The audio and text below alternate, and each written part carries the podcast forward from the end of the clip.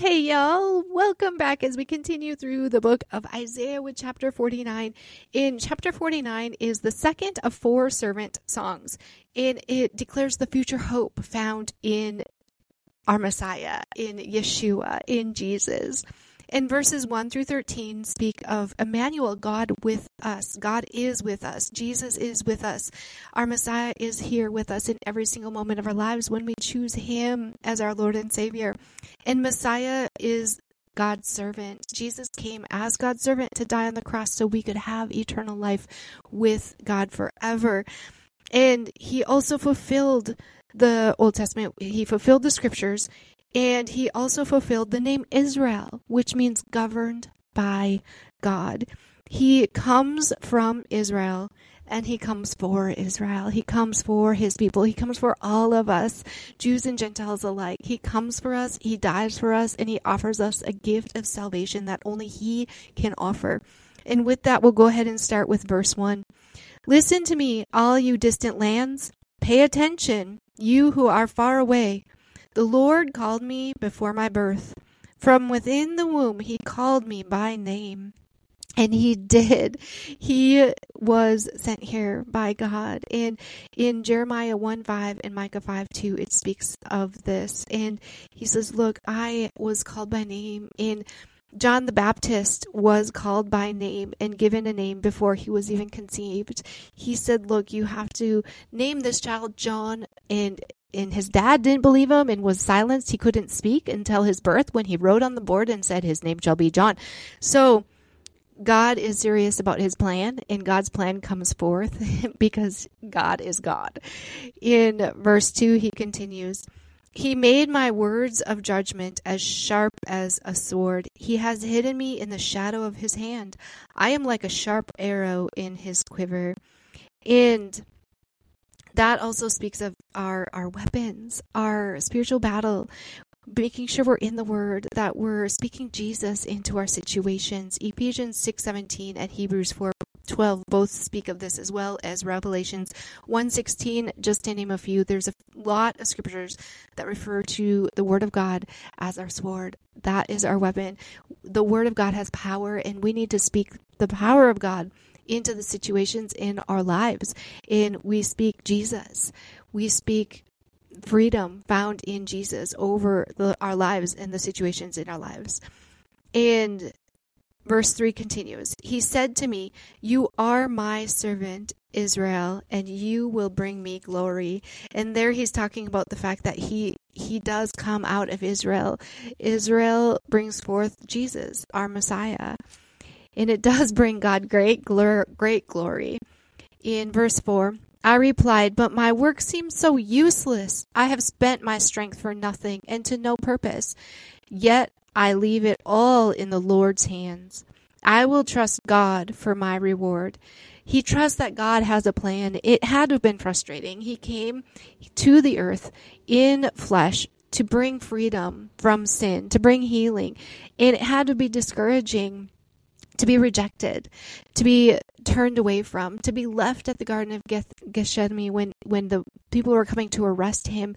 And on the heels of God's frustration with Israel, he raises up a servant called Israel who will be distinct from Israel to reconcile and restore blessing and bring hope. And that is done through Jesus, our Lord Jesus.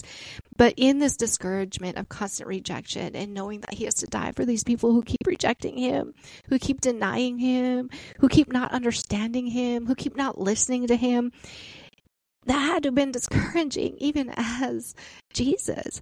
But he doesn't give in to it. He says, Yet I will leave it all in the Lord's hands. I will trust God for my reward. When we get discouraged, it's so important to not give into it, to trust God and trust that He has us because we have our faith set in Him and He wants to bless us. He wants to get us through the valleys, the mountains that we face through life.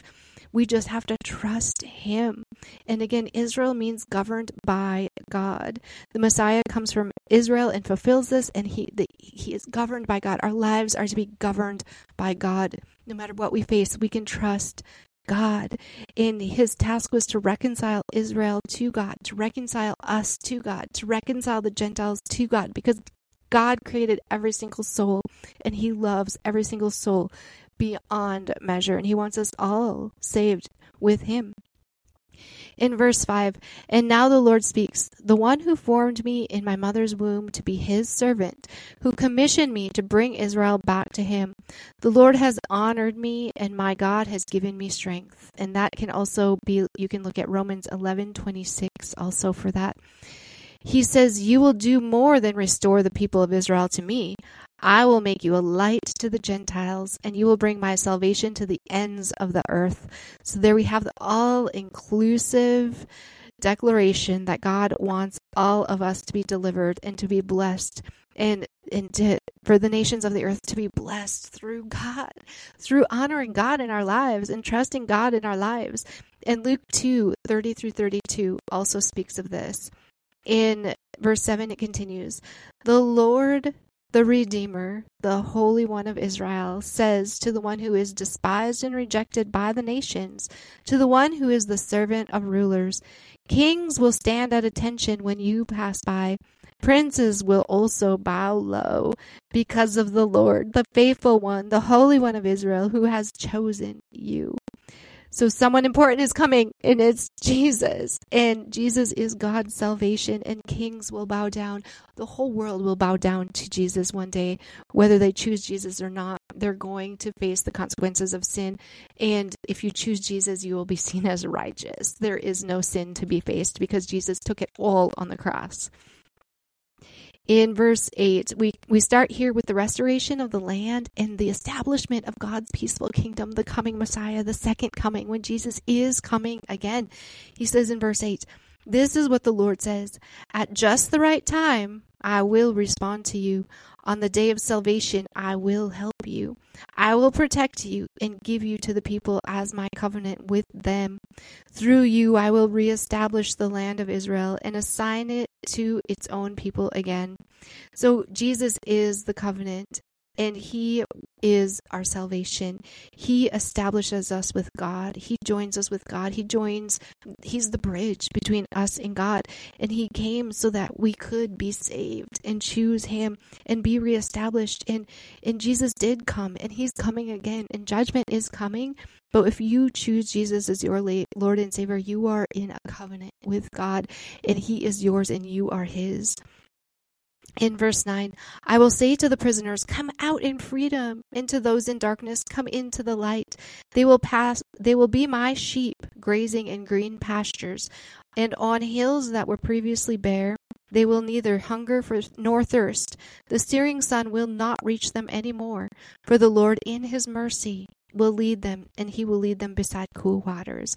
We don't deserve freedom. We don't deserve Jesus.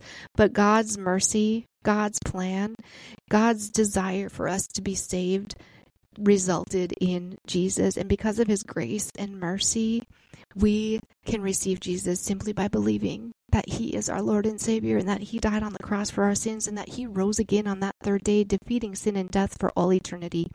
And the mercy of God's plan is seen through Jesus, and he desires all people to turn from sin, to repent, to have a changed heart, and to desire nothing but Jesus in their lives. And he will lead us beside those cool waters and the rest that we need and that we want. He will also lead the Israelites out of exile. So this is a twofold prophecy, once again, so beautifully written by Isaiah.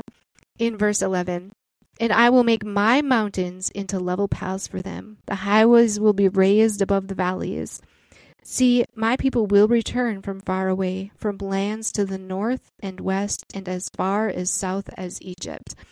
So there's no, it's, it's his mountains. He says, I will make a clear path between my mountains. These are God's mountains, and He allows mountains and valleys in our lives for a purpose to strengthen us, to increase our faith, to make us strong, to refine us, and to increase our relationship with Him. He desires relationship with us so desperately, and He wants us to commune and be one with Him. And He, but the thing with the mountains and the valleys, if you choose Jesus, Jesus is with you through those mountains and valleys, making them so much easier and so much lighter. If you don't choose Jesus, those mountains and valleys are a whole lot harder to get through. And he's like, I'm going to clear the paths. When we have Jesus and God on our side, there is no obstacle. There is no discouragement. There is no hardship. There is no despair that can keep us from God. He makes a way. He gives us hope. He gives us strength. He gives us encouragement. He gives the right people to us in our paths so that we can get the, the knowledge, the wisdom, the strength, the heart, the desire, and the encouragement to keep moving forward through the valleys and mountains. He does it all for us because he desperately desires us in his life in verse 13 Sing for joy, O heavens, rejoice, O earth. Burst into song, O mountains, for the Lord has comforted his people and will have compassion on them in their suffering. God will have compassion. He will comfort us. He'll bring unexplainable joy and peace when you should not have joy or peace in a situation. He does that. He's doing that in my life right now while we go through the valleys. And I just don't even understand it, but it's God. And I know that. And I trust Him and I honor Him and I give Him all the glory for every single detail. In verse 14, yet Jerusalem says, The Lord has deserted us. The Lord has forgotten us. Never can a mother forget her nursing child. Can she feel no love for the child she has borne? But even if that were possible, I would not forget you. See, I have written your name on the palms of my hands, always in my mind as a picture of Jerusalem's walls in ruin. Soon your descendants will come back, and all who are trying to destroy you will go away. Look around you and see, for all your children will come back to you. As surely as I live, says the Lord, they will make they will be like jewels or bridal ornaments for you to display. So, a couple of things here. God cannot, will not, and does not ever forget us. He loves us, and it's so intimate. He has our names written on the palms of his hands. He holds us tight. He does not forget us. He is there for us. He loves us. He encourages us, and he says, As surely as I live, God is eternal. God will never die. So that means never he promises us he will never leave us or forget us ever. He is always with us. We just call out to him, he is there. Verse 19 Even the most desolate parts of your abandoned land will soon be crowded with your people. Your enemies will enslave you. Your enemies who enslave you will be far away. The generations born in exile will return and say, We need more room. It's crowded in here. Then you will think to yourself, Who has given me all these descendants? For most of my children were killed, and the rest were carried away into exile. I was left here all alone. Where did all these people come from? Who bore these children? Who raised them for me? This is what the sovereign Lord says See, I will give a signal to the godless nations. They will carry your little sons back to you in their arms. They will bring your daughters on their shoulders. Kings and queens will serve you and care for all your needs. They will bow to the earth before you and lick the dust from your feet, saying, I will save you. He's going to get the, the Jerusalem or the Israelites out of exile, and he's going to also return and save us from this evil world. It is temporary the devil's been defeated already. His head was crushed on the cross. When Jesus died on the cross, he crushed Satan with Satan's best shot. He said, Nope, done. It is finished. Uh, then you will know that I am the Lord. Those who trust in me will never be put to shame. Who can snatch the plunder of war from the hands of a warrior? Who can demand that a tyrant let his captives go? But the Lord says, The captives of warriors will be released, and the plunder of tyrants will be retrieved. For I will fight those who fight you, and I will save your children. I will feed your enemies with their own flesh. They will be drunk with rivers of their own blood. All the world will know that I, the Lord, am your Savior and your Redeemer, the mighty one of Israel. So he says, Look, Jesus is returning, and evil and wickedness will have to be accounted for. And those who do not choose Jesus will have to pay for their sins themselves. And God does not want that. He desires every single person to turn to Him. He cries out, He sends warnings repeatedly. He nowadays, especially, we have an option to get the message out everywhere we go to distant nations.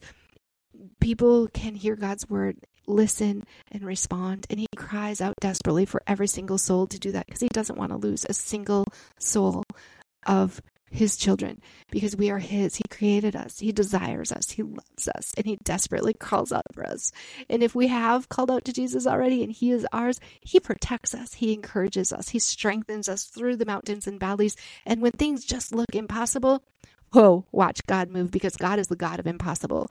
God is the God who loves taking impossible and saying, watch this. Let my glory shine.